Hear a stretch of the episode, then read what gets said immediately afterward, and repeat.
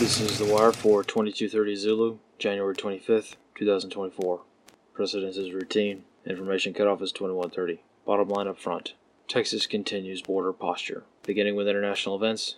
In the Middle East, tensions mount in Iraq as increased rhetoric indicates a possible change in U.S. posture throughout the region. Rumors persist regarding whether or not the U.S. will be leaving or reducing posture in Iraq following recent political events. These sentiments have been exacerbated following Pentagon officials announcing the creation of working groups to examine the possibility of transitioning coalition efforts to locals. On the home front in Texas, the constitutional crisis continues as several states declare support for Texas's defensive posture. So far, the governors of 21 states have issued statements of support for Texas.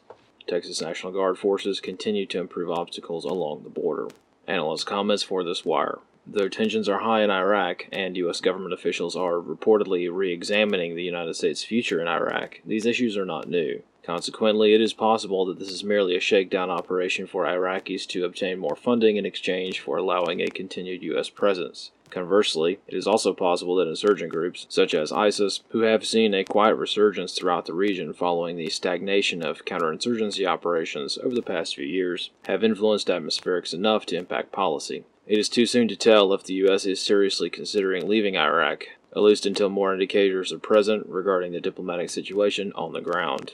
This concludes the Wire for 2230 Zulu, January 25th, 2024.